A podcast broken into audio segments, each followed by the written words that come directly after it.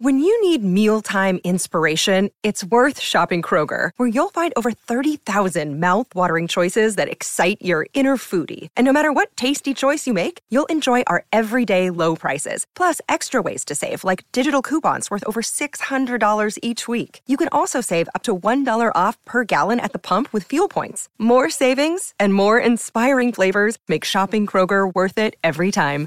Kroger, fresh for everyone. Fuel restrictions apply.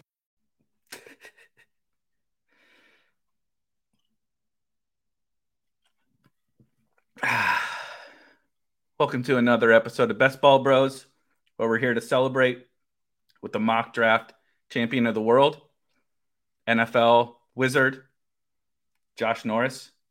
Hope everybody brought some bubbly to enjoy this. Uh, I guess this is almost like a happy hour. We're celebrating Josh Norris. Don't look at his mock draft from this year. Look at last year. We're celebrating Josh Norris and maybe getting to know Josh a little bit better today. Best Ball Bros. Let's have some fun.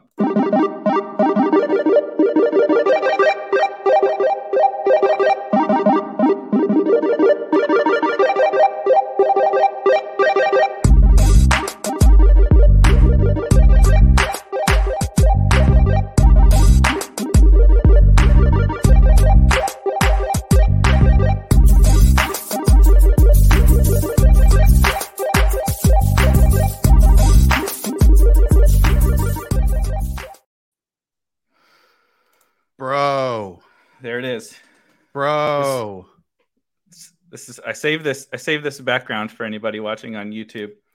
We got uh this is Josh grinding this is Josh grinding the tape. Someone made So, a uh, hilarious comment that it looks like I'm drinking a carton of chicken stock. Cheers. it does it kind of it, it, it kind of it kind of does. But um yeah, this is such a good this makes me feel like I'm in the in the room with you. Like I guess it, it's kind of awkward because I see you on my screen and, Right. and behind me. But um so first question before we get into anything. The thing that I ask every single person on this show. In your fantasy sports career, what is the absolute worst like player take you've had? Oh. Someone, so- someone, someone you've you've recommended to the people, even if it was a long time ago. yeah. What's the worst? What's the worst take? Um, I mean, if I can link like draft stuff to fantasy stuff, is that okay?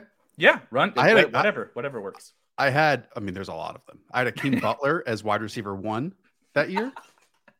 Oh, bad. baby, that's a good one. I like that. one. Um, I think I, I I might have had Josh Rosen as quarterback one in his class too, Oof. and that was you know Lamar, that was Josh Allen, that was Baker and Sam.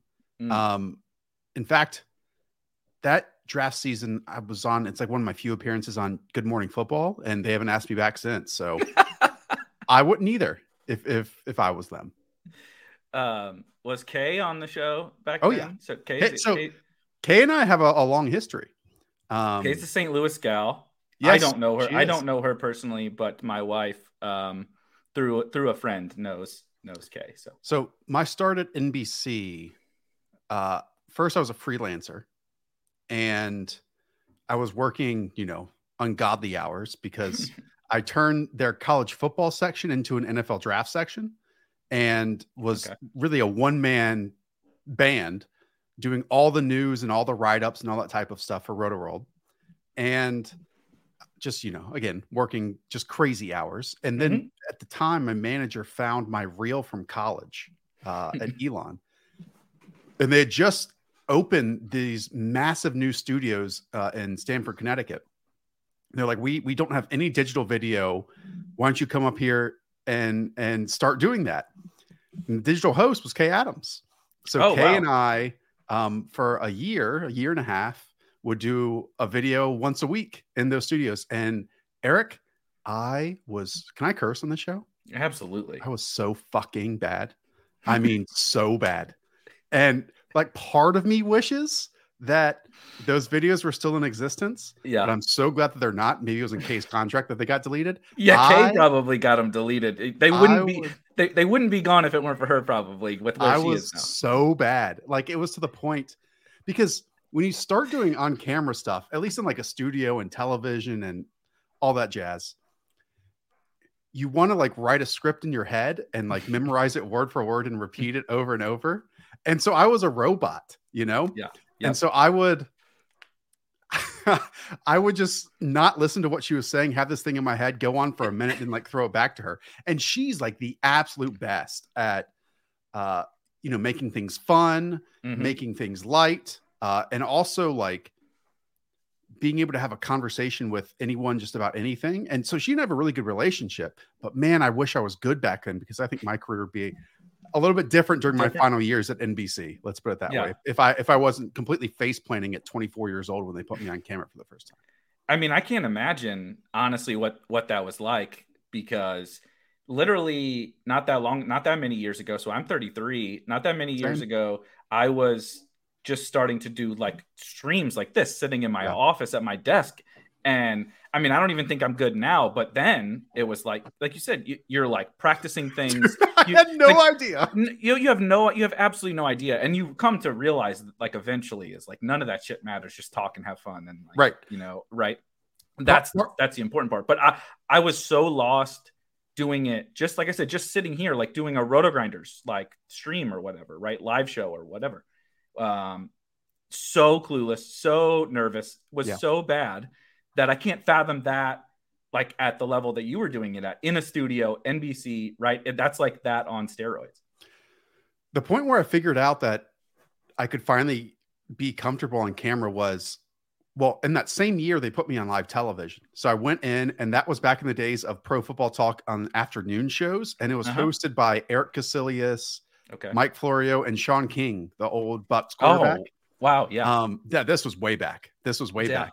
These are my so- days. These, this is my favorite time. Uh, th- th- those days. Yeah. I'm the same age as you, by the way. We're Yeah. the exact same age.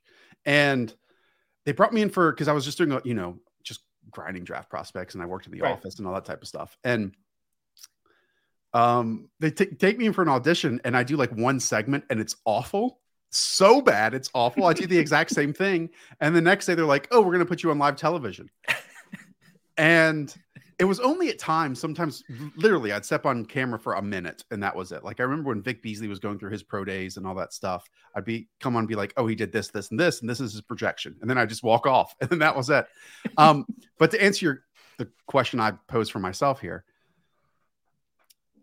I, I was so nervous again to repeat exactly what I had like prepared and like the points I wanted to make that I thought were well thought out.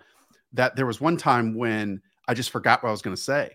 And hmm. it felt like there was going to be a huge five second pause and that it was just going to bomb. And then I went back and realized that that five second pause and then starting up again was just really natural. And it's what we all do in like normal conversation. Right. Right. And so, like, just listening to someone else, because you do all the work anyways, just listening to someone else and then responding to what they say. That's what, na- that's what's natural. That's like, that's what wins in television. And it's not just, you know, these pre rehearsed monologues that I, I'm known to give, but pre rehearsed monologues that people do on television. So, Yeah. It's so funny. It's so funny you say that because it took me so long to figure that part out.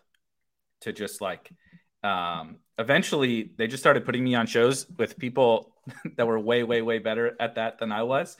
Like, um, I don't know if you play DFS, but like Head Chopper, one of the mm-hmm. DFS like legends or whatever. He he's really smart. He's won multiple millions of dollars in DFS, but he like will play the host role because he's so incredibly good at sitting and listening to people and and creating that conversation. The the hosting thing, he also obviously is very good at DFS. And eventually you just start to pick up like I'm let's we're just me and it's just me and Headchopper hanging out for a half hour. right. Right is what it becomes, and that's what all this has become. I mean, I'm selfishly that's why I'm having this show because I get to have just hang out with you know people like you for for 45 minutes to an hour once a week. But then I don't know if you went through this. Then it was when I started the Spike Week stuff. It was just me Yeah. all solo streams. Anything that was pre-recorded was all me solo pre-recording it. The amount of time I wasted doing that thing that you talked about going through my head of like, okay, here's this well thought out thing, right? First video I did was about Trey Lance and the 49ers. So th- really, you want to talk about reels and bad reels. The first best ball video I ever did was touting a guy who didn't play in his first season. But I probably recorded that thing like seven or eight times because you Yeah. just screw up and you think you have this picture of perfection in your head and it's only you, you know, so you don't even know if it sounds good. That whole that whole thing about this space is like it's a lot harder than people than than people think. You don't like you can't just like show up and be good at it. Like I said, I don't even think I'm good at it now. But I mean, when I first started, I was like, it was useless me being on the air. It helped me a lot doing that in college. Um, I was doing like a ton of student media stuff. We showed them on the end of our NFL draft stream, which was pretty hilarious. We got some good Yes. comments off those. Um, and you know, like the first five things that you do absolutely suck. The tenth one is awful. The fifteenth one is bad. But like you just get better from each one, and like you you learn like what feels good and what works and what doesn't. And it's all through trial and error. That that's that's the entire thing. So yeah, my, my first professional podcast, quote unquote, was something called shout out to anyone in the chat that might know this process the process and this was like just a solo know. journey i mean that Okay. was this was pre-serial you know like when you think of podcasts it's like npr Wow. serial then everything after that and this was before and um i was it was very npr style to be honest with you because i was listening to a lot of npr shows because you know i was just a well-educated 26 year old Yeah. and uh but yeah that, that was just all individual stuff. I mean, I'd, I'd have interviews and stuff like that. Um but yeah i mean even the podcast thing uh, that's to me really a, a good way of getting into all of this. Um maybe not now because everyone has a podcast but back then uh because you could just do it yourself you know like even seven years ago you'd have to have a studio to do online video basically. Like there was no real easy way of doing that. And now you have phones you can do StreamYard and phones anything like that. But we all can edit audio. It takes just a little bit of time to learn and there's a microphone everywhere right? And Yep. so just going from from that to to doing all this stuff now it, it's pretty amazing how quickly it grows. And i was even talking to a college class last week um, and what i've graduated 10 years 11 years 11 years ago i mean my final year in college we were still digesting everything that we shot on camera through physical tapes Yeah. like the actual rolls and everything and that was a decade ago and now they can do literally every single thing they want to do just with their cell phone it's pretty crazy It it was it was legendary game changing technology when I was in college. Um, you know, the software Hudl, H U D L. yeah yeah yeah that came out when I was in college, and it was like that's what everyone was making the move to. When I before that, it was literally when I was in high school, we'd show up to we'd show up to Saturday mornings after the you know we played high school football on Friday nights. We show up Saturday mornings, and the coach would roll in with the VHS and roll the you know AV set, and like I'm like this was this was I graduated you know we gra- I we graduated in in 2006. I'm, Yeah. I'm not it's not this is we're not talking about the 80s. We're talking this is still in the 2000s, and we're rolling out the frickin' tube TV on the cart to watch Oh. you know film and stuff. wasn't it the greatest thing though like Oh, when you had when, when you had a uh substitute teacher and they just pull in the big monitor on on the rolling thing and then also the overhead projectors i was going to coaching clinics you know back in 20 let's say 2015 and you know those coaches are so old school that they were still using the overhead projectors and putting them up on the wall and using Yep. markers and all that type of stuff With, so with the, some the things clear, never like the, the translucent sheets Yes. of paper or whatever that you yeah. oh man, yeah, those those are the good old days. My dad, uh, lifelong high school football coach. That's how I got into into football when I was really little. So yeah, I've been to all of those. Yeah, all the same chalk. Like, we- we- He wrote on the chalkboard when I was in high school. He coached me, and he, he would get into halftime and he'd write in chalk on the chalkboard. And like, if you talk to a kid nowadays, like, what the what is what is chalk? I don't even know. I don't even know what that you know what what that means. So it's funny. It's so funny those those days. But it like I feel like it just it shaped me for sure. But almost this like whole industry, everybody we all come from like kind of that yeah that that generation you know what i mean and it's like a foundation of we do still know what it's like like we like to make fun of you know the old football bros and stuff but we do still kind of know what it's like uh before like this game and technology and everything totally transformed I mean, I remember a group of now online friends, and I've met some of them in real life. But they, I think they came from a message board called like Football Future or Football's Future or something like that. But it was like the Eric Stoners, the Andrew Parsons, the Matt Matt Harmon. Matt Harmon was in that group. Charles was in Wow. that group. Justice, all that stuff. And so it's it's it is pretty amazing to see so many of us, you know, cultivate an actual career in uh in sports stuff. So it's online wild. friends are like a real thing, aren't they, Eric? Like I it I, I try Um, to I don't have explain real life this friends. to I I know don't to like life normal friends. to Yeah. normal people, well-adjusted people who I'm like, oh yeah, my, my friend. They're like, oh, when have you met? Never. Literally never. I've Yeah. spoken to them for seven years and never met them. but that that's like to me what the Senior Bowl and the Combine and all this stuff is is good for is meeting online friends and see if you actually, you know, kick it in real life. So Yeah, I'm I'm I'm excited for um, anybody that is that is listening. I'm hoping to do to kind of start doing a little of of in in person type events and stuff around this space. I mean, we'll get into the best ball stuff later. I promise. Um, you guys get to hear us talk about that every day of the week. So, uh, like I said, we'll get into to more of that. But I mean, with the contests and everything, and the community that's that's that's going on around best ball and, and fantasy football, obviously, it's so crazy. But like you said, we don't have any of that in in person element. Yeah. Um, and I, I think I think that's something that I want to try to try to tackle a little bit a little bit too. I don't know about But this. maybe not We'll- like the we'll. Playboy Mansion. Maybe not the Yeah. Playboy Mansion. Yeah, we don't have to go full DFS bro uh, with this. Yeah, Playboy Mansion live finals and all that. I think that's a little excessive. A Also, little outdated, I think. Also, if anyone has ever been to any of these live finals, there could not be a worse place to put a 200 loser nerds who never leave their computer. Like, like I, I've been lucky enough to make a, quite quite a few live finals, and I love a lot of these guys that I've met there. There's tons of awesome people, but like, you know, it's not exactly like the social skills are not. You know, we're not like crushing it uh in terms of uh, those people and i don't imagine that best ball is really really that that much different like we we get enjoyment out of drafting fantasy football teams on may 2nd Right. you know so um so before we get into some of that best ball and fantasy football stuff how did you get from the days of starting your own kind of podcast the days of grinding the college football stuff for nbc a little bit of media into the roto world gig and kind of what started to really become your career I've told this story before, so I apologize to people who've already heard it. But going into my senior year, I interned with the then St. Louis Rams in their scouting department. It was kind of like a Truman Show moment where I already had an internship lined up with Fox Sports Radio um, in Los Angeles. And it was just like one that I randomly applied to in this bank of internships. And I was going there to basically cut the audio that they would use in like their one minute sports updates at the top of every hour. Uh-huh. Ri- riveting stuff riveting Yeah. stuff there. But i was walking like just around campus the day after you know school ended and i got this email that said this is an internship only for elon students. There's an opening in the scouting department for the rams and apply it and it was just a mass mass email and i was like who the heck is more qualified than me for this because Yep. that's all i'd been doing for like student media stuff and Yep. on my own and making mock and all that jazz, you know. And so I got it. I got it. And uh, so I showed up to Earth City, Missouri uh, at the start of training camp. This was Sam Bradford's rookie year. Uh, oh, oh, oh, I was probably there when you were there. There you go. At that time, I went. I went out to Earth City a lot back then. James Laurinaitis. Yep. Um, they, it was Jason Smith's second season. I, I was there. I, I'm. I'm sorry to interrupt. I was there. So I, I was a diehard St. Louis Rams fan. Like I absolute. apologize. Yeah, it was awful. Um, I'm glad you're bringing this up again for me to relive it. But uh, you know, they obviously have the greatest show on turf, which was like three of the greatest Oh, yeah. years of my football life.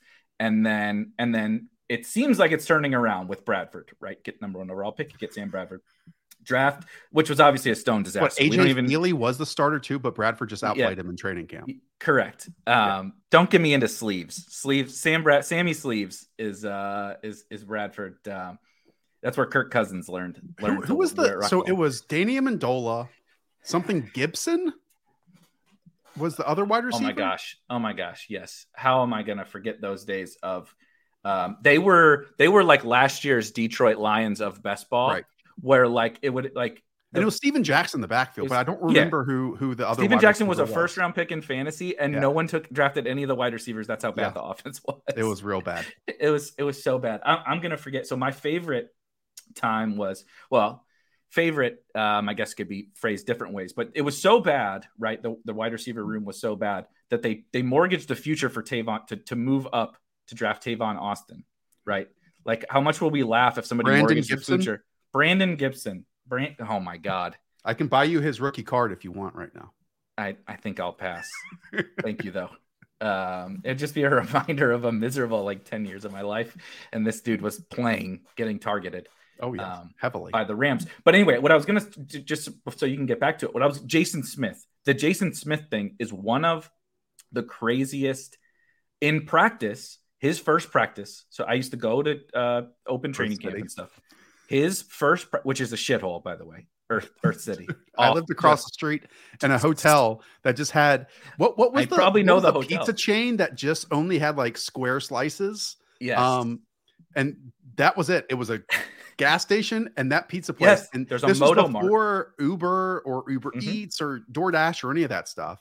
And so I basically just ate pizza and whatever they served at the the, the training camp facility for the entire summer and gained 20 pounds. Not joking. Yeah, I'm sure. I'm sure that you did. That's if anybody ever gets a chance to come through, uh, which there that, that actually used to be get fairly popular, going going to the training camp. But Earth City is basically some corporate buildings, which is what the Rams uh, facility was. A couple of gas stations, yeah, and I think that there's two restaurants. I think there's a Yep. McDonald's and uh, Yep. and that. So anyway, really high quality stuff for the Rams. They draft Jason Smith, right? Things are turning around. We got the franchise left tackle, got Bradford, like you said, got Laurinaitis at the top of the second round. Everybody's excited. I go to practice on the first day. Everybody else is running like team drills. The offensive line coach is working with Jason Smith on how to get into a three point stance Coming out of because he did because he because he played at Baylor and they ran they they, they obviously ran you know for old this is old school Baylor not new school Baylor um you know like the the the Corey Coleman days of Baylor and uh he didn't he, he like couldn't do he couldn't put his hand in the dirt he's supposed to be the franchise left tackle. I'll tackle tell you this, second the- overall and he, he couldn't put his hand down one of the first things I was told was that they immediately knew that first year that Jason Smith could not play left tackle after being the number two overall pick. And so they took Rodger Saffold at the start of the second round the year after to play left tackle, then Yep. moved Jason Smith out to the right side. Yep. Um, anyways, so so Yep. what I did with the Rams just quickly was with them during training camp. One of my main jobs was to pick up players that were coming in for for tryouts or workouts or veterans or undrafted guys and all that type of stuff. And then that also meant, you know, when they got cut, taking them to the airport immediately. And so I was just driving the van. I was driving the van. and uh some names that rolled through. Uh Ooh. Justin Fargas came in Okay, for running back, yep. No one knew about. No one knew about. He came through. Uh Danario Alexander. You know that. oh yeah well he made Danario he, he- Alexander. he- yeah he was he, he played on the team Yeah. before the knee the knee finally gave out Yep. and there were a bunch more. There were he was good more. Danario he was. Alexander Danario Alexander was a good player Yep. Um, and so yeah, spent training camp with them. Then went back to Elon for my final year, and then they asked me back to uh, the 2011 NFL draft. So that was at the lockout, and it was the crazy one. Cam Newton at the top, you know, Von Miller, keep going on and on. JJ Watt, Aldon Smith, and all those quarterbacks. And so I, I sat in their draft room for all seven rounds. And by that point, I knew I wanted to work in sports in some capacity. And so I was, I had this like information in the back of my head after working there, you know, for a summer that I just started to spout off to people who I like read their work. And one of them was Evan Silva. And so Evan kind of caught on that I had a bit more information and why. And so he and I kind of started up a relationship that way, just communicating DMs, text, all that type of stuff. And so then when I went back, this is really bad. They're never going to hire me, so it's okay. Um, when I went back for the 2011 NFL draft, I was like, I'm going to tell Evan Silva they're bored. And so, so what I did was when I got there, checked out the board because they pulled down where it actually was, and it was only about like an hour ahead of, of the draft. Went to the bathroom and just like told Evan, hey man, this is the top 15. And uh, then like when because that was the first year too, it was three days, I believe. Yep. And so I, I told this. them like, hey, they'll probably settle for they'll settle for oh god, who was the defensive tackle? Corey Liuget or Prince Oh, Amukamara. Yeah Right. They people wanted them to get Julio, but you know, the Falcons had traded up for Julio in that point. And then it got to the, the pick and it was it was uh, Robert Quinn, which was a really good Quinn. selection. But Robert Quinn had like a tumor when he was in college or high school or something. And so teams are really nervous about that. And so I just picked up a lot of things. My main job was just to move the magnets. So like when a player got drafted, moved him from the front board over to the team in the backboard, backboard. And that was my whole thing. That was it. Shut up and move the magnets. But you, you pick up a lot of things along the way. And like Josh McDaniels was also the OC. That was his one year as being the OC for that team. I couldn't remember when it was. I was going to Yeah. ask about the coaches. Yeah. Yeah, it- and Steve Spagnuolo was the head coach. Um, And so we're getting there in day two, and it's it's late, you know. And so all morning they're like, okay, we know Josh McDaniels wants a receiving tight end to pair with the legend Michael Hoomanawanui, and and he wants to run two tight ends because you know it worked so well with New England. He tried it in Denver, and now he's here. And so everyone thought that that would be like the the third round selection. So we were looking at names like DJ Williams, if you remember that name coming out of Arkansas. I do. Uh, Lance Kendricks coming out of Wisconsin, a few others. Luke Stocker was another one. Hmm. and um, but in the second round, they were probably going to take a running back because Steven Jackson's time, I think, either was ending or was about to end. And if you're looking this up right now, I'm, I'm not missing names. Just let me know. I am. You're good. Um, I'm, I'm fact so checking the shit out of you though. right. Some of the running backs up there, I can't believe I remember these. Mikel Leshoure, uh, Daniel Thomas, Kendall Hunter, Oh my Um, all those names. I mean, blast from the past. I thought Kendall Hunter was going to be a player. Um, so everybody yeah, here wanted everybody here wanted Mikel Shore because uh, Right. if anybody's not familiar, in St. St. Louis is located like basically right in the middle of the University of Illinois and the University and, and University of Missouri. Everybody is either a Missouri fan or an Illinois fan, and St. Louis is right on the river. It's literally on the river between um, Illinois and and Missouri. So it's Right. basically a conglomerate of. Well, I actually live in Illinois. Um, I say I'm from St. Louis, but I live on the on the suburbs of Illinois. And so Mikel Shore, there's always these these guys like Mikel Shore is like he went to Illinois. Oh my God, we need a running back in the second round. It has to be Mikel Leshoure. You know, Right. that's the that's the sports talk radio. um, I'm even trying to pull up who they wanted. Anyways, they get to their pick. Yeah, here it is. They get to their pick in round two. It's the 47th overall selection. And at least they're dynamic. Every team is different. Coaches start to like trickle in about three to five picks ahead of time. They're kind of like in their own stations around the draft room. And in the draft room um, are the scouts and, you know, executives and all that type of stuff. And so the coaches start to trickle in. And then, like, right when the pick is is about to be on the clock, Josh McDaniels just like stares at Billy Devaney, who's the general manager. And then Billy turns the room and says, We're going to take Lance Kendricks. And Lance Kendricks isn't even close to the top of the board, man. Like, not even close. And the director of college scouting, I think at the time, or maybe he was like the head scout, one of the lead scouts, let's put him that way, was like, Are you fucking kidding me? Uh, they they wanted, and this guy's a bust too, but they wanted Brandon Harris, who was by far the top player on their board. He's the corner coming out of uh, Miami. Okay. And- okay. Okay. And so, I mean, again, my first time in there, I'm just like, all these teams are just totally lying about best player available, like completely. And so he he obviously wanted to turn Michael Hoomanawanui and Lance Kendricks into Rob Gronkowski and Aaron Hernandez, and this was his plan, and not even close, right? Not even close. No, Lance Kendricks was the final in a long line of. There was a run. I, I as a as a damaged Rams fan, I post. I went back. I, I go back through it probably far too much, but I went back through it a couple months ago or something um, of their run post.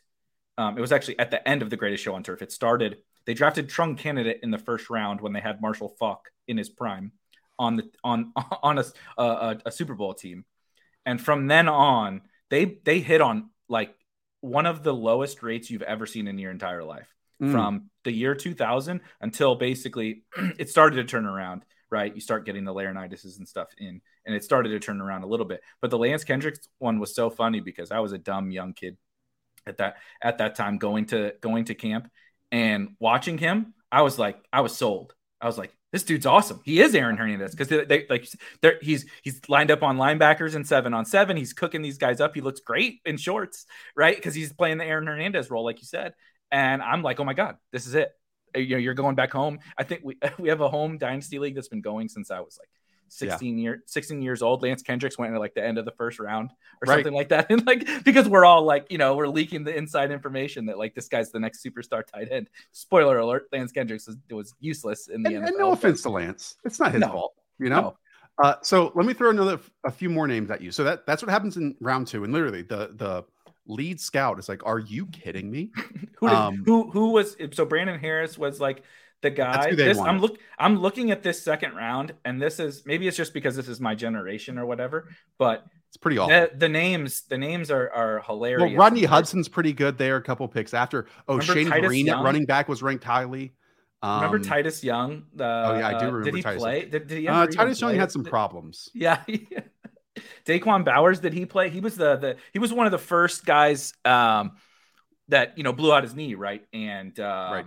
He was supposed to be a, a stud, Top blew out five, his top knee. ten pick. Yeah, and he goes in the and he goes in the second round. Randall Cobb though went 64th overall. Anyways, okay, we wrap up with round two, and and so we're sitting there in round three, and I actually think this guy is the director of college scouting. His name is Mike. Mike Williams is his name. Yeah, and the prior year, I don't know if you remember this name. Maybe the chat does. Was a wide receiver to come out of Syracuse who went in like round five or round six. Also, whose name is like the other Mike Williams. Other and he Mike had, like, Williams, a- yep. He had an unbelievable rookie year. I think it might have been with the Bills. I'm just throwing out stuff. Yep. Um, You're good. I'm looking. and this director of college scouting like pleaded the room to take him. And so on the heels of that guy, probably, and I'm, I'm going to throw out numbers like probably have 60 catches and like 890 yards and maybe six touchdowns his rookie year. What do you have? You- Oh, 65 catches for 964 yards and 11 touchdowns. see, close, close enough. Um, 129 targets. right. He was on, on Yep. the Bucs. I remember this now. The Bucs. Okay. So he was unbelievable his rookie year. And so I think the general manager who works with this guy on a daily basis was like, man, we missed on that one. This guy's going to be a star. Let's let Mike Williams, our director of college scouting, pick the wide receiver that he wants most in round three. And he goes out there and selects Austin freaking Pettis. Yeah. Um, and the reason why he selected Austin Pettis is this is what he said. He got up on the whiteboard and could tell you what every single player at every single position was supposed to do. Nothing about his game or anything, but just like his intelligence. And I think he had like a great three cone or shuttle or something like that. Anyways, so that was awful. Um, and that was the third round, and that was over. Here we go in in day three. So then round four rolls around, and between Austin Pettis, the other name at the top of the wide receiver board at that time was Greg Salas. That's my guy. All names blast from the past. Greg So- Sells was my guy, and I was convinced he was Right. good. So they debated it hard in that round three selection. They get to round four. Guess who's on the board? Shocker. Greg Salas. Now we know why. But they, I mean, he is like prime slot player or supposed to be, right? Hawaii. Yeah. And Mhm. so you just had, I think Danny Amendola have 100 targets or something, and they didn't think anything of the player, but of Danny Amendola. And so you could see Billy and Steve Spagnuolo getting together and Josh McDaniels and like basically writing the future of Danny Amendola out and being like, hey, if we take Greg Salas, it's over. It's over for him. And then they just took Greg Salas in round four. And then the sh- most shocking thing, Eric, that has really stood out to me since we'll just go through some of these. In round five, some safety out of Ohio State named Jermale Hines. Round six, they had no selections. And then in round seven, they had picked 216, 228, and 229. And none of these guys hit Mikail Baker, Jabara Williams, Jonathan Nelson. What stood out to me on that final day is there was no plan, there was no process. Okay. And really, when they got up on the clock, the GM turned to a position coach. He's like, "Hey, man, who do you want?"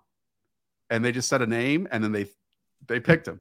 There was no like, "Hey, this is the critical factors for athletic testing that we think he has upside here," or like blah blah blah. It was so random, so random, and no wonder like those guys just completely fizzled out. So I'm that I'm- that was that was through seven rounds of that draft for me. You're you're making me sick to my stomach because as a fan, that's almost what it felt like the drafts were for many a year um, from the Rams. But we're gonna everybody gets to listen to us scroll through that. I don't give a shit what what anybody thinks. So we had the Bradford year, right? 20, 20 2010. Oh, Mardy Gilyard.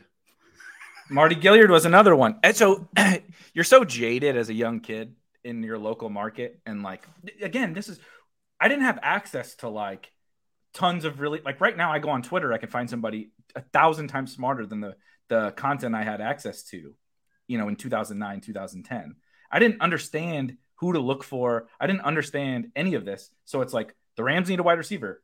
The Rams took Mardy Gilyard. I don't know. He looks pretty athletic to me. He was pretty good at Cincinnati, right? Cincinnati. Yeah, he's Yeah. pretty good at Cincinnati. He's a punt returner, which I do like. I do like those kind of guys. You know, good athletes. Like, well, he's the next. He's the next great thing, right there. There's a line I Mike. Like you said, don't He's worry. next Az Hakim, you know? Don't. Yeah, exactly. Um, the first Rams jersey I ever had. Uh, Fen- Fendi Onobun. oh, they, they had high hopes for Fendi. He just did They- not know how to play football. He was no, a basketball great. guy. At, yes, great athlete. Um, uh, so you but you'll see here this tight end run right. Also, George Selvie, I believe, uh, was the leader in sacks in the country. We also convinced ourselves this seventh round pick because he had a lot of college sacks was going to I think be. he played opposite JPP or Yes. close to it around Yes. the same time. And he was like 230 pounds Right. as a defensive end. So anyway, you see this nonsense, right? We'll just scroll through it super quickly. I oh, mean, Donnie Avery was the other wide receiver. He was pretty good. yeah, Donnie Avery was okay. He signed a decent deal with Tennessee Colts. Yep, you're right. Um, Chris Long was a hit, but that's one, one. So one for eight in that draft. Oh, Adam Carey. Here's- Oh, so this at 2007, this was the general manager prior to Billy. I think if you go back and cross check all of these names with senior bowlers, they're all senior bowlers. And that coach, Ah, so many of those, you know, the coaches get into the process at the senior bowl. That's when they start watching all these players. Yeah. And he just fell in love. He's like, oh man, we're going to take Adam Carriker in round one. We're going to take Brian Leonard in round two because those are the first guys he watched. And he just did not move off of them for the remainder of the process. Brian Leonard was a fullback at Rutgers, who they tried to turn into a NFL running back. Yeah, he, he was If- running mates with Ray Rice, right? Ray Rice, yeah, he was the he was and don't I mean he was a good he, he wasn't like a traditional like blocking fullback, right? But like the, he played as a fullback. I mean, this is 2007, right? Right. 2006 when he was playing, so it's a different style of football. But you just this is like every year it find a good player on here. You tell me, Yeah. a player who played in the NFL for a long time. Oh, guess what? Another year, uh, oh, OJ Atogwe was pretty good. Richie Incognito. Anthony in the chat makes a pretty funny comment. I thought Josh might say that they went and turned to him for a seventh round pick. Yeah, man, I would have taken Jason Kelce in round six. That's what I would have done. Change the change the landscape of the NFL for a decade. I actually that that week, Eric, I that final day of the draft, I had a 102 degree fever because it turned out that my wisdom teeth were infected. Like when I got home to Charlotte, I had to get emergency surgery on my wisdom teeth to get them removed. So that final day, my head was spinning. and I didn't tell anyone because I wanted to work Oh, at this no. a once in a lifetime opportunity. And so my head was just spinning at 103 degree fever uh, while making all these awful draft picks. So my my favorite, and we'll we'll we'll move on. But this is so 1999. They win the Super Bowl, right? Greatest show on turf. They beat Steve McNair and and the Titans. If Marshall Faulk, all these guys in their prime. What do you got to do? First round running back because he was real fast. Trung Canidate, real fast. Then they move on to the next year and they have three first round picks despite being one of the best teams in the NFL. They drafted not one, but two defensive tackles who both were busts and uh Oh, college loved linebacker. Adam Archuleta. Love Adam Archuleta. Yeah, I'm sure you did, football bro. College linebacker who we got to play NFL safety. They had a tendency for taking these guys playing like fullback and linebacker, and let's put them in the at the in the skill groups when they get to the NFL. Spoiler alert: Archuleta couldn't cover my grandma out there. He's a good tackler, but uh, playing safety in the NFL was not was was not great. But I also loved Adam Archuleta Oh yeah, back back. I would then. trade for him in Uh, like every single Madden dynasty that I made. absolutely, Um, absolutely. Yeah. Anyways, so the point of that story, I sorry to drag on, sorry to drag No. on, but uh, was the relationship that I fostered with Evan, and you can actually go back and uh, find his old tweets suggesting who the Rams are about to pick because he's like, oh man. I, I, I bet the Rams are going to take Lance Kendricks in round two when no one else was mentioning this. You can find these. And it's from me in the bathroom in Earth City, Missouri, texting them to him. Anyway, so so the draft ends. I don't have a job out of, out of school. I, I wanted to work in the league, but again, I like to say at the time it was because um, of the lockout. Like they weren't hiring anyone. I mean, the league Right. almost like did not play that year. Yep. Um, and so the season starts on like a quick turn, and I uh, I just start like writing freelance. I started writing freelance for like CBS Sports with Chad Reuter and Rob Rang for draft prospects. Okay. Um, and then Evan, once that draft season hit, was like, "Hey man, why don't you just freelance write for us at uh at Rotoworld for draft stuff?" Not to bash you know, NBC, they don't really pay freelancers. It was like $40 an article. That's that's what happens in this business. Yep. Um, and so I did that. I went to the East West Shrine game, paid for myself down there, did all the Senior Bowl stuff, and then did a good enough job. And Evan was always just such a really good advocate for me that uh that then I pitched them turning the yeah, like I said, college football section into the uh NFL draft section. And we have we have moved on since then. So crazy. It's so funny. had talked to Hayden last week, and um, he had a not not the same story as you, but a very similar story. And I have a similar story as well in terms of getting into this to this space. I won't tell it because anybody that's listening has probably heard it already. But it was Evan. It was I was creating a startup in the fantasy sports space and just cold met like was adding Evan on Twitter. It's like, hey, I got this thing. What do you think? Yep. He followed me, DM'd me, call me. Yep. He just says, call me with his phone number. Yep. So what the fuck? I'm like, same thing as you with, you know, you're sick or whatever. Uh, this is my once in a lifetime opportunity. I'm like, well, yeah, uh, okay. I'm not prepared for this, but this dude with, you know, several hundred thousand Twitter followers just said, Hey, call me. So I did talk to Evan for the next half hour, 45 minutes. And he helped help me launch what you know it, that startup didn't end up working out but that's why i'm here that's literally why i'm here today is evan silva and him he had no he had no reason uh, you know he likes to joke and be a hardo and stuff on some of these uh, shows and stuff and he's very funny his he plays that role really well but he might be one of the nicest most genuine caring people like that i've ever met and definitely in in this space he's like springboarded like three three fourths of the entire industry has been springboarded by evan silva um, and then from there, so I started working at NBC, like I said, and moved over and up to Connecticut. Uh, lived there for eight years, and a big part of that we talked about television and video, and I was just a writer at first and blurbing and all that type of stuff. Um, and then launched like really the first podcast at NBC, and so. They had no idea how to do that stuff. Like NBC is truly a TV network, and they do such a good job with it. You know, they yep the Olympics, Sunday Night Football. They're so specialized in storytelling in that environment and, and have perfected it. Um, they didn't know, but I'll just talk in past tense here, Eric. They didn't know how to do hmm. digital content. Okay. And I think that's normal probably for a lot of these TV networks because oh, yeah. the people at the top making decisions um, are all TV people, right?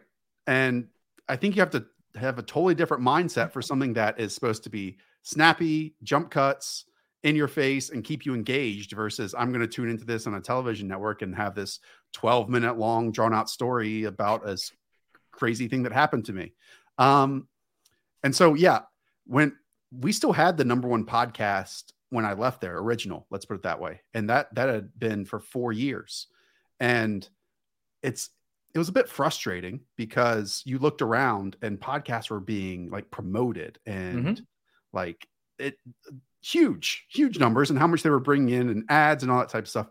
And they just, it didn't connect with them in terms of them believing it was like a big, a big priority. But it, I was super proud of it. And it, I think it's helped Hayden. I think it's helped Pat. I think it's helped Ray, um, Daigle, like Ian, yep. everyone that we were able to have the show that we created, had no producer for that I was editing and putting all this stuff together and turning into video during the pandemic and all that type of stuff. And just being able to have like blurbers be able to talk on camera and creating content that way. But I'm really, really proud looking back on it, what we were able to do with the with the podcast stuff over at NBC and Rotoworld. And then I just quit. Uh, and then I just quit, Eric. Right. I'm, i was really proud of it, and then I just gave him the middle finger and uh, and and was done with it. No, oh no, I'm I'm obviously kidding. But so what? You know, you don't have to give away all uh, any details. I'm not asking you to to spill spill any drama or anything like that. But what what made you move to underdog, or what you know what was the driving force behind that? And to be honest with you, when I quit, I did not have the underdog thing lined up. I had nothing. I, th- I, I knew that. I've heard you say that before. I knew. That. I had absolutely nothing lined up. It just worked out really well. Um, I'd already planned on underdog and all that type of stuff. But I, I, I quit from, and there's no drama or anything like that. But I quit because when we all went home, I mean, I seriously remember sitting in the office when all of the conference championship games were being canceled due to COVID. Like, oh yeah, I worked in the newsroom, and we just surrounded by televisions, and they were just all gone and being pulled off the field, like the court and all that type of stuff. And so I thought I'd be home for like a week. Turns out I was home for a year plus. And during that time, again, we were people were so reliant on making content through the studios and production at NBC that then at that time I just had to learn how to do it myself. So like I found StreamYard because Zoom wasn't as good and started, you know, saying, hey, if we can get this cut from this start point to this end point and kind of took command of all of the non-written content, right? Yep. And so then when we moved along during those months, uh, once like everyone got accustomed to how working from home and everything was, I basically pitched them on a promotion and just weren't having it.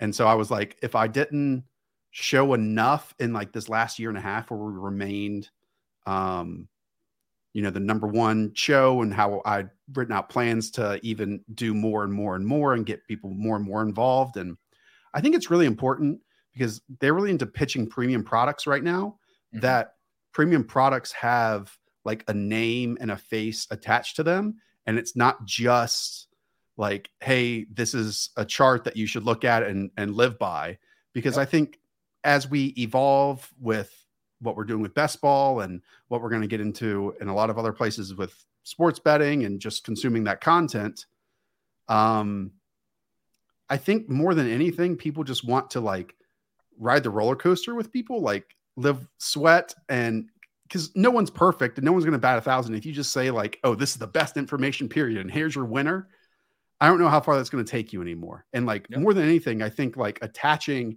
a person to the information that you're giving across is what's going to win out in the end. So I kept pitching that to them. And at those massive media conglomerates, there's constantly hierarchy changes. And I think I just caught it probably at like the wrong time. And so I kind of just felt like if they weren't going to listen to this proposal that I had, then it was probably just time for me to go. There was nothing left I could could prove. So I I literally just quit. That's that that that's amazing. Um, I've done something similar like that uh, in the past, so that's that's um, that's fu- funny to hear. I was gonna say awesome to hear, but you know, not all those stories work it out. Turned out like awesome. It, it turned out it turned it's it turned out awesome, but I'm sure like like it was for me it doesn't always feel awesome um no. after you like you feel really you know uh empowered and invigorated at first and then if something doesn't literally come together perfectly afterwards uh, there's a lot of thoughts that uh, come come through to your head. But I was just going to add, um, I basically co-sign everything that that you just said, and um, I think this space that we're both in now is doing a perfect job, and might be one of the like shining lights on that model that you're talking about.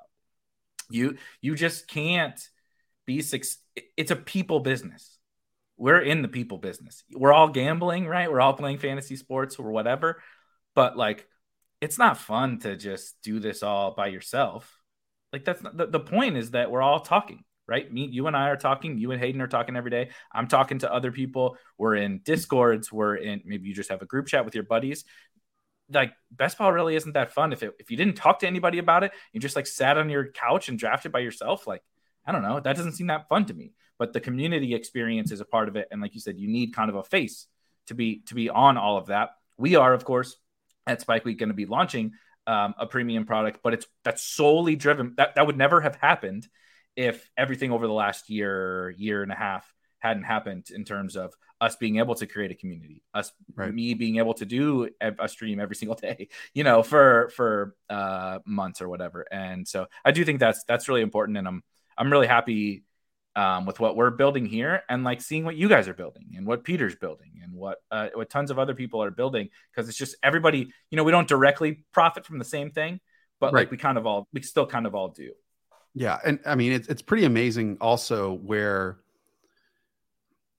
let's just use like the betting space is is has become and like where it's going to um, I remember like driving in the car with my dad on Saturdays and listening to the radio. This guy like saying, "Hey, call this number. It's my lock of the week," yep. and all this type of stuff, and whatever. And then now I truly feel that that all is going to be dictated by just community and like like obviously people are going to try to give out winners because we all want to win and all that type of stuff.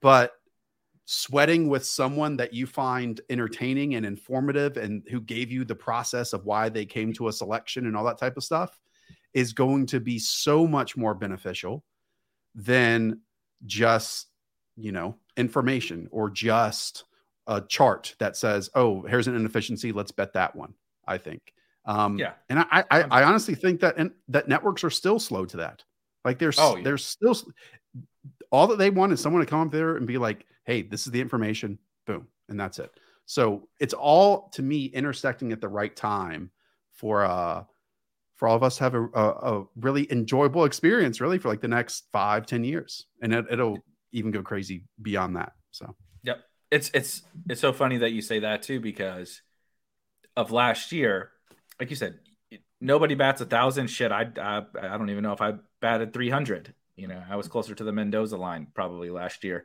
on on uh, on you know the the takes and the flag plants and all of that stuff. I mean, we could go down the list of the the Trey Lances and the Robby Andersons and the and all that. It's it's it was it was not very good, but the ironically the take that I was like that I, would give again. I'm actually going to write an article that is like a founded around this person. I'm happy to attach my brand to this. Trey. Lance Um, close, close. I am drafting Trey Lance again. Let's not do that. Let's not. Let's not. I don't want to talk about Trey Lance anymore. I get I, every time. Every time. Um, Rob Rob Coakley, who does a Spike Week shows Yeah. for us now, he he will not do a show without making fun of me about Mm. about Trey Lance. So uh, I think he's fired. sorry sorry to Um, fill that shoe today Yeah, I think I think I think he's fired, and I think you're not welcome on these shows anymore. uh, no, but what I was gonna say was Darrynton Evans, who Yeah. obviously, on your from a practical sense, didn't help you with shit. he basically didn't play all year, right? But people saw that the logic, the everything revolving around me like touting this kid who was not being drafted in best ball drafts for months. And finally, you know, I dig into these things and I'm like, this is like the best pick. Like, he should be like a 15th round pick, not an 18th round pick. And and like obviously then I kind of made it a bit, but like I, I would go to bat for that. The logic behind that, obviously, Yeah. whether it works out or not, but like people don't hold that against you. But like if you like you said, if you just like present and say, Hey, I think they, you know, the the Heat are favored by seven tonight, they should be favored by nine. So bet minus seven. It's like eh, who uh, that that doesn't you know that doesn't really hold a lot of weight or whatever. But this like, look, I'm presenting to you. I'm putting my I'm, I'm putting my brand on this guy, and here's all the reasons why I think we should invest in this kid. And it doesn't work out. People are like, well, I don't know. The logic was sound. It's just Right. football, you know. Right. Yeah i'm with you So, so, so future. of- Now we got future of future of best ball. What do you? Uh, you don't have to. You know, if you have insider information, don't. don't we don't Me? need to be doing. No. Um, what? Uh, we just launched for everyone that's living under a rock the biggest best ball contest of uh in the history and the his, the biggest fantasy uh, season long any anything non DFS related. Uh, it might even be the biggest fantasy sports contest ever. I, I, I don't know what, what the biggest live final is that DraftKings has had, but it's it's at least close to rivaling that. One of the biggest fantasy sports contests ever. Ten million dollar prize pool, two million two million dollars first place. Three separate millionaires will be crowned. Um, shout out later justin this- herzig God, what a year year. to win it yeah, what a what a loser, Herzig. Jeez, wait, that, that we're, we're a- making like 10 justin herzigs out there this year no I'm kidding. yeah, We're not. exactly, exactly. When I finish the eleventh and I make more money than Herzig did winning the first year, I'm just gonna I'm gonna fly out there and uh, Oh, give him I'm to just kidding. Yeah, obviously, Uh, we're kidding. Eric, to, to me, what puts it on perspective is the first 12 hours of Best Ball Mania 3 had more entries than the largest day ever last summer for Best Ball Mania 2. And that, like, really as a company, it's been so much fun just jumping from like a media conglomerate, like I talked about, to something that Mhm. it feels like everything that we're doing has like some real, like, tangible impact. Like you can see and, and feel what we're all doing at the end of the week or the month or the day, right? And and that's that's a lot of fun. It's not just like you're uh on the wheel, like the hamster wheel, and like you're replaceable.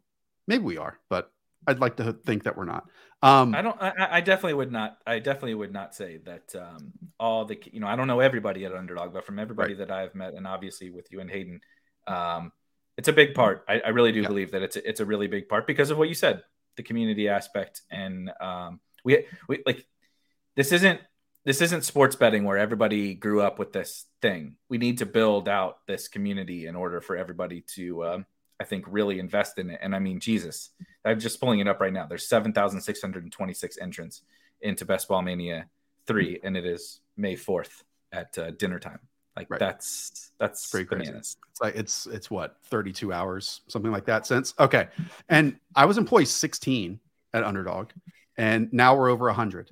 So like wow. the whole thing is scaling, not just scaling these tournaments. And you know, Nick and Lars and everyone does such a great job of figuring out like the right sizing. Yep. Um, it's that's a tough job, and they've done an incredible job with it. Um, but at the same time, not just getting that correct, but it's also the marketing end. And I mean, Liz and Mackins and Berm and Zach and all those people, and we're under the marketing wing too. Um, so not only just scaling the games, scaling the marketing, where randomly I was asked to go do TV commercials in our uh, office in Brooklyn. And so we put up like a, a, blue screen and started filming those. And then they went out like television the next week. And then they were on, you know, this past weekend for the NFL draft. It's pretty crazy that that stuff happens and how quickly things move and what we're doing. But it's then now scaling the the media side. So, you know, we, we got Wob with the NBA stuff. Go and check out his channel. We got Tyler doing three hours a day, five days a week on the Trill Weather Show, and that's barely sports. Today they yeah. talked about the Chappelle show and the person getting tackled on there, and I mean it's great. Uh, it's so it we're trying to figure out how to scale the media end of all, all that too, while still like That's trying to give informative yep. football content. So it's it, it's it's a challenge on a daily basis, and but in a good way in, in a good way. Not a frustrating challenge, but just like there's constantly stuff to do. But I'm I'm I'm really am enjoying it. What do you think um, next year's Best Ball Mania four prize pool is going to be? If you, if Josh Norris had to make a bet, set an over under of what the the prize pool would be next year. So this one was 10? 10 million. Um Three point. Shout out, shout out to Paul though. Shout out to Paul in the chat saying the UD customer service is unmatched. I think it that's is. such like a big part of of where we're going in this space. Not just like if we can include underdog with obviously the fancy aspects of FanDuel and DraftKings, like mm-hmm. all these places. To me, when you have an issue with what your your money, let's put it that way, your money, you want to speak to someone like a legit person and not just get a you know auto generate email back and saying, "Hey, well, we're we've have recognized the problem." So the support group is incredible, incredible for what they do, and there's just constantly things coming in with that. So shout out. I'm not trying. I'm not trying to throw shade at you, Josh, but it might be the best part of the company. This it, it really might be. You. It's and not a slide on you. It's actually not a slide on you. I think it's just it's that good. And I think it um, has to be, and especially like they have to deal with fraud too, and all that type of stuff. Like there's a lot to do on that end, and it's it's amazing how it's also more difficult to yeah. deal with customer service and like you said the fraud and the um the issues of uh you know any People conspiracy making up stuff yeah i mean it, it, it, and and it's it's harder to implement right so like you and i hop into a draft together and we're gonna we're gonna scheme right it's not easy for anyone to determine if you are where you are and I'm where I am, we're not, you know, we're not in the same IP, we're not even in the same freaking state, we're not in the same time zone. So like we could we could do whatever we want to do and figuring out how to handle all of that um, and doing it really well and like no one ever like no one complains because it's done so well and the service is so good. Um, right. i think it go i think it i think it, it flies under the radar and it shouldn't. Yeah i'm with you. Um, and the other part of scaling too um, is just getting people to try it for the first time like best ball is one of those things. It's like football Pringles, where like once you try it once, you want to keep going, you know. But they hear best ball and they don't know what it is, and they might hear it a second time and a third time. How many times they have to hear it, or like what is the pitch to get them to try it one time? You know, to download the app and get into one draft. Because I think you can say this, and I'm sure the entire chat mm-hmm. can. Once you do one draft, you want to do another draft. And I don't mean that from like a hey, it you know, it's a good thing for me if you draft as many times as possible. It's just fun. Yep. It's fun. And I think we need to get rid of this at large. you know assumption that you know fantasy football is just that one draft that you do with friends in the end of August or early September, which I mean that's always going to be there. But yeah. and it should draft and right it now, and it should It be should be one hundred percent. But you can draft right now to prepare for that instead of these phony mock drafts. Um, and you don't have to manage on a weekly basis. It's all just the drafting part, which people prepare for more than anything else until they give up, you know, in week nine. So figuring out all of that, and I think we've done an incredible job um, in just a year doing that. And again, it speaks to the the comment I started with, where we had more entries in the first 12 hours than we did of any big day last year, which was Labor Day. I think was our biggest entry point last year. Um. And Wait till uh, Labor Day this year. Wait till it's- Labor Day this year. I mean, Yeah. good lord, man, it's gonna be absolutely crazy. Um, uh, as we as we wrap up, you kind of reminded me, um, as we're kind of talking about the future of best ball and everything.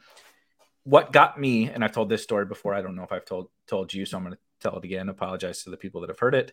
What got me truly hooked? So I played best ball back to the really NFL just the, 10s. the, dra- the, the I did a little bit of MFL 10 stuff.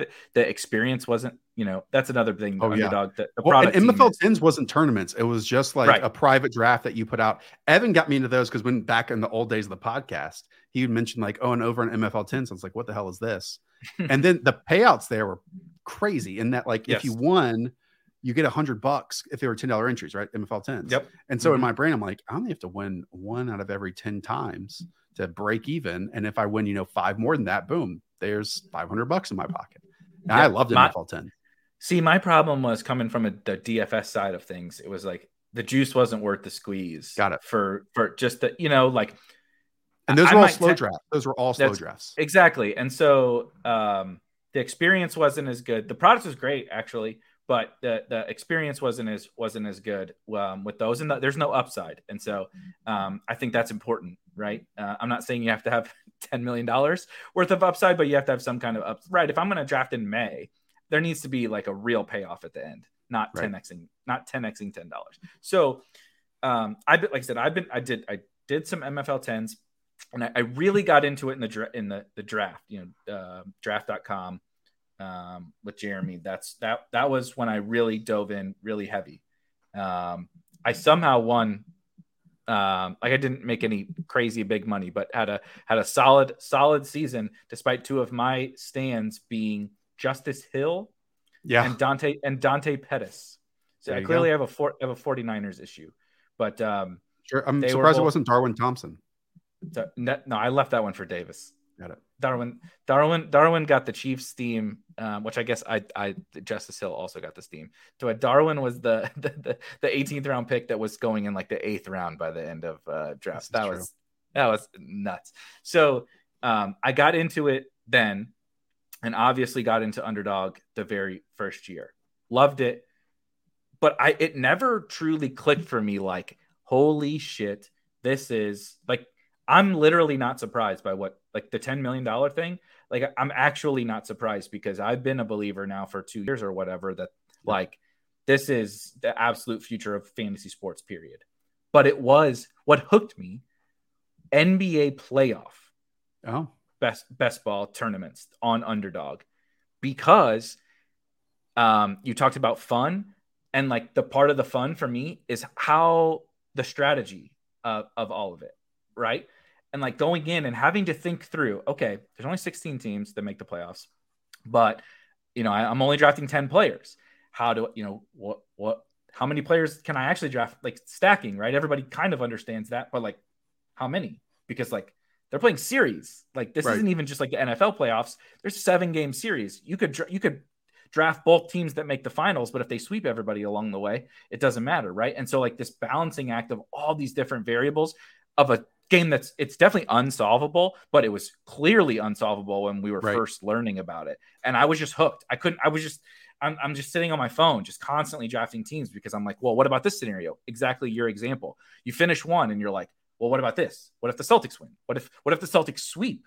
You know, I'm like, I really like the Celtics, but what if they? So all of that isn't isn't um, there and I- something to it being unsolvable though? Like yes. during my fun, like I was at Rotoworld when there was the crazy growth of DFS with FanDuel and DraftKings and all that type of stuff. And obviously, Yeah. I would play cash each week and do tournaments and that type of stuff. But then it got to a point when, you know, you're basically playing 1v1s or 2v2s.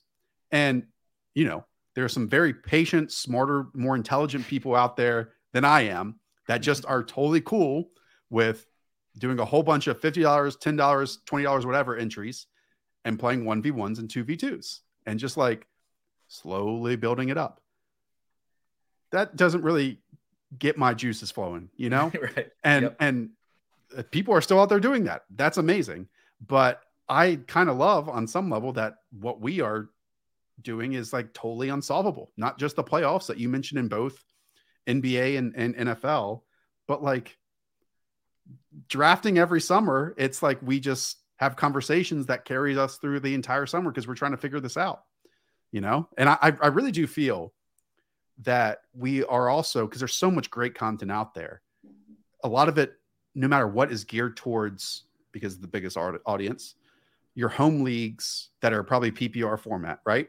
And I really feel that best ball half point PPR should be, you know, configured in your brain, thought about, processed a bit differently than managed full point Definitely. PPR. Um, and I don't know if we're like at the point yet, and maybe it is the summer when we are like just talking about strategies specific to half point PPR best ball versus like lumping them all together. But that's also difficult because then, you know, people who create content can't do like two separate shows about the two different platforms or the two separate styles. So it's uh I'm enjoying it. And I I think the uncertainty of the whole thing is is really does help us in the end. Yeah, hundred percent. The uncertainty. I mean, the uncertainty is everything.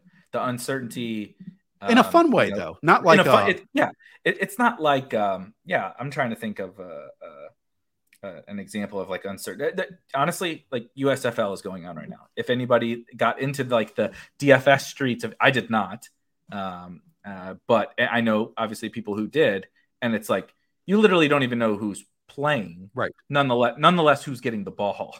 Right, like, like sometimes you know this quarterback plays, sometimes this one does, and there's no rhyme or reason. Right, there's guys that are on the inactive list getting 25 carries in a game. So like that level of uncertainty isn't good for anybody. But the amount of uncertainty that exists in this game is great for everybody because um, yes, sometimes you're going to come out on the bad end, sometimes you're going to come out on the good end, right? And it, it, it that that uncertainty creates strategy and creates um, opportunity. Um, and so um, I, I couldn't possibly be more excited for it. Now, before we wrap up, because that uncertainty had me thinking of the last thing I was going to ask you this specific 2022 NFL season, this this off season, like you want to talk about creating uncertainty.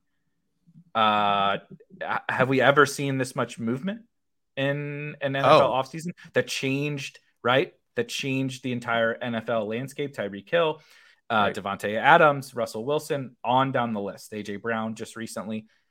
What what is your like grand takeaway for like if you had to put a theme or like a, or a prediction or what are you thinking about heading into like right now? Obviously it's early, but like Yeah. after the draft, what were you like? Oh my god, like this is I this is what I think the season's going to be like.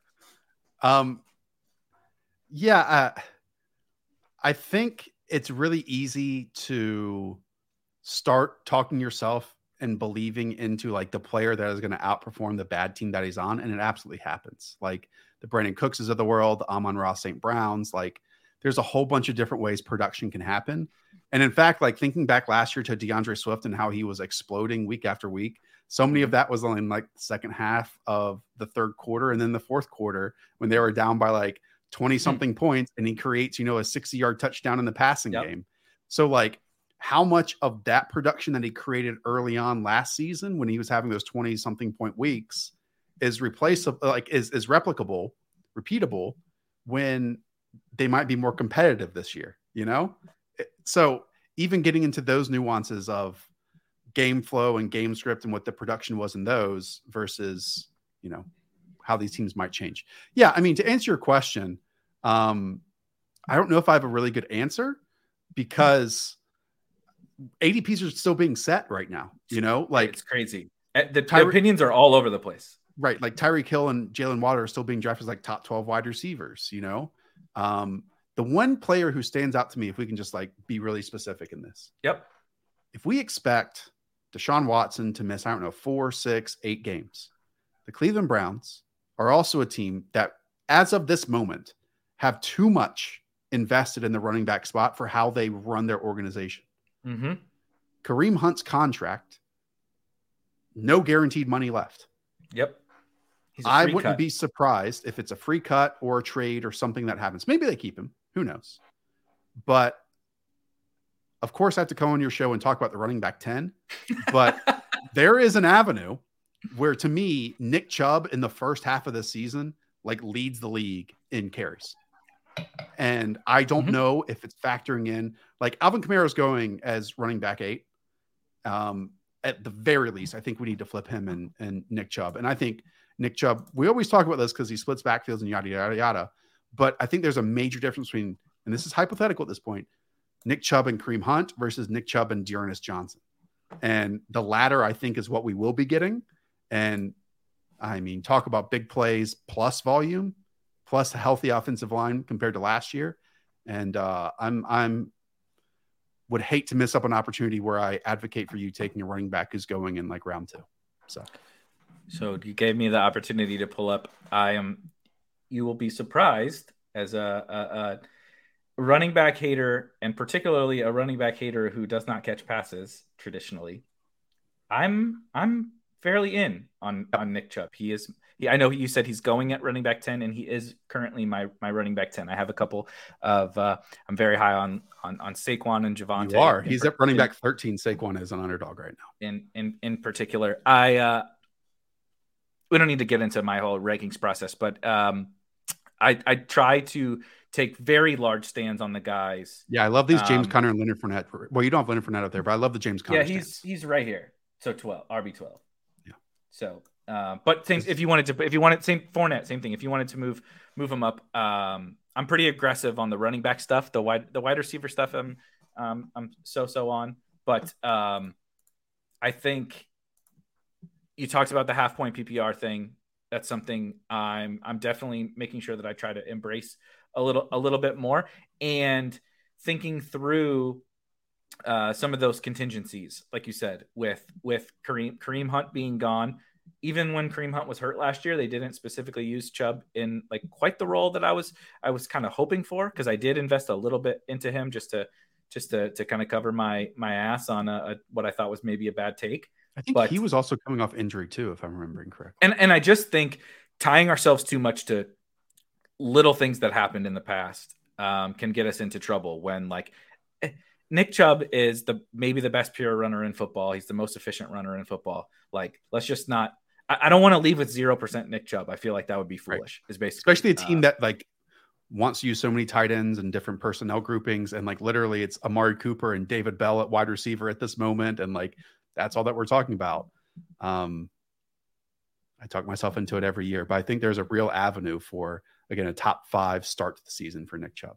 So can I can I get a cosign on uh on David Bell then? What about yeah. what about David Bell? Are you, well, are I you mean, a David Bell guy as a prospect? They're they're going to play him in the slot. And again, what what the Browns the deal that they made for Amari Cooper like immediately 24 hours later looked like a bargain in comparison to what all these other wide receivers are yeah. getting paid and how much they had to give up like what a fifth round pick to get him. Yep. Um and look, there's still these veterans that are moving and maybe one lands there and hopefully one does. But yeah, I mean, if he shows anything, David Bell should be a starter on that team. Well, let's hope because uh, my money, my current, uh, it's only a, it's, it's, not a ton of money yet, but it's going to be a lot of money because I'm not going to stop drafting him. Um, I hope you're drafting thing, a lot of James Conner right now because he's going as running back 18 on I have, I, and you have him as like running back eight. I think I saw. That's, yes, that's correct. James Conner is uh, is James Conner is one of my guys. Uh, we talked about Saquon, Javonte. Um, I'm I'm about a, close close to the market with with Fournette, which is like, isn't this wild? Last year, like we would have like I I would have thrown up of me saying these things, right? Like all these running backs. Saquon Barkley on the Giants with Daniel Jones as his quarterback, like you're going to be overweight on him. Like uh, Leonard Fournette, you weren't drafting him in the 14th round, and he's your running back 12 what are we doing here? You know, changes but, quickly. Um, it does. It's it, it changes quickly. So last prediction, one more prediction. The winning stack. What? Oh, if you had to pick. So last year it was Joe Burrow to Ja'Marr Chase. Yeah, but let me tell you this: if we're talking regular season, which But now you could do both. A gives you a million season- dollars. The regular Yes. season last year winner stacked the hell out of the Bucs. Like Yeah. Yeah. multiple rounds early selected Buccaneers players. Um, so that's something Had, to keep in had- mind that had now like we're all of them, that. right? Well, all, Brady, drafted, like, Evans, Gronk. and Gronk about three rounds early, and Fournette about three rounds early, like literally three rounds. Um, and they dominated the regular season. So not rushing Casey. Um, Casey says basically Erik is saying Saquon leave the league in rushing. Uh, no, but um, I'm buying Brian Daboll and I'm Brian. Uh, I'm buying. Uh, I'm buying Saquon health and all, all that fun So stuff. I, I think if you wanted to, God, and, that, and that's a bit different. I mean, stacking the Chiefs right now is pretty easy if you eliminate Travis Kelce from your brain. Which and, wide like, we- receiver then? Yeah, what we don't have to, you know, decide anymore between Travis Kelce and, and Tyreek Hill in round one, which is a big conversation in previous years. I mean, you could easily get Mahomes as the quarterback too, and I we're gonna have a conversation all summer long about you know taking quarterbacks earlier now versus our brains and you know season long leagues of what we could replace week on week. Juju's wide receiver 37, which is really early in comparison to like MVS at wide receiver 57 and Skyy Moore at wide receiver 52. You could easily get all three of those players plus Patrick Mahomes and roll and roll from there. So, may, if you want to sprinkle in a CEH at running back 28 versus where he was like what running back 12 or 13 last year, Yep. um, that's just an offense that I think, if we remember the second half of last season, learned how to attack those two high shells. Yep. But on top of that, Patrick Mahomes was still top three in the league in terms of 20 plus yard passing attempts. So while they probably even set themselves up better this year to attack the spacing underneath that defense is going to give them in the passing game, Mahomes is still going to launch it down the field and create big plays doing that outside of structure and inside of structure too. So going through this growing pains last year, I think is going to pay off in like the diversity that we get in their wide receiver room this year. And it's already at a discount that we can get all four of those pieces if we wanted to, and basically every single draft that we're doing right now. I, I love that take. I love um, both you and Hayden's take about about MVS. I couldn't possibly agree more. He's right there with, um, in terms of undervalued guys. Him, David Bell was another one of my. And here's my a, here- here's a comment on that because we still, no matter what, get comments about MVS, and I think part of it is because he drops the ball on Monday Night Football, you know, for a 60 yard touchdown, all that stuff. Um, he he'll give you zeros. Guess what? It's best ball. Um, he'll give you four 20 point weeks that help you win that week and are points on the board instead of 10, seven and a half to eight and a half point weeks that maybe will give you like a little bit of floor on one or two of those. I'd much rather have those four to five to maybe even six, and who knows what he's going to be like with Patrick Mahomes on those 20 yard or 20 point games because we've seen him in the past. So that, that that's where I'm at, and he's already climbed three wide receiver spots in 24 hours. So He's he's gonna keep he's gonna keep climbing. Um, and I think and I think he should. The the MVS is a perfect example of a guy. I think uh, people people get take locked on because of what they've seen from him. Like the perfect example, right? He dropped drops a 60 yard touchdown. We remember that. Rodgers is pissed, right? It's Monday Night Football. MVS drops an easy touchdown. Rodgers throws the you know chin strap down, is motherfucking him, you know, under his breath, and we all see that. And then he won't throw to him then because Rodgers is Rodgers. Now he's not going to throw to that guy. Davante Adams going to get the next 12 targets. And and it is what it is. But like there's a skill in earning that 60 that that Yeah. that that's that that that target and Patrick Mahomes is not going to go away from him. right, If he if Patrick Mahomes if anything he's going to go back to him more than maybe than he should because that's what that's how he plays. look at the money they gave him like 25 million dollars. Like this isn't just some like scrub that they just added at the end of free agency. Like this is a critical piece to them that they like separated the things of what Tyreek can do and put it in multiple wide receivers. And like they have built, you know, a wide receiver room that have different traits now. So I'm going to talk about this a lot this summer, but Yeah. that is that is definitely one that I'm uh that I'm throwing out there. So Any any any other ones that have stuck out to you in the first 2 days of yeah, I mean A- Allen Robinson, where he's going, I tweeted this out. Um, he's going as wide receiver 34. If you remember what Odell did last year, he had 12 targets, eight receptions, and eight touchdowns inside the 10 yard line. Um, that was where he made the difference for the Rams because Cooper Kupp gets doubled, or at least shaded. Tyler Higbee was one of like the least efficient players inside on his red zone targets in the league.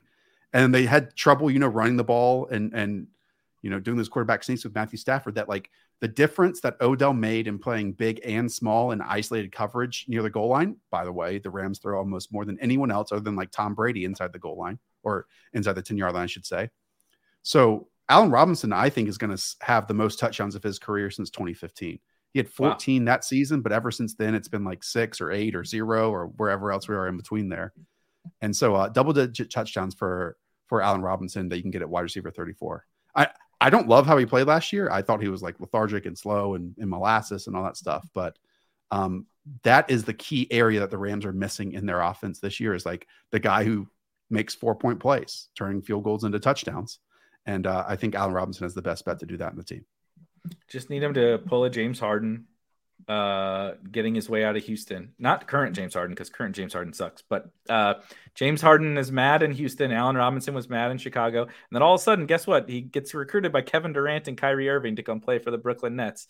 Allen Robinson is now with Matthew Stafford and McVay and Cooper Kupp and all these guys. It's like, huh, I'm not going to be playing lethargic anymore on uh, the Super Bowl champs with the with all these guys. So. Some might say uh, it can't get any worse. That's what we call the the AJ Green.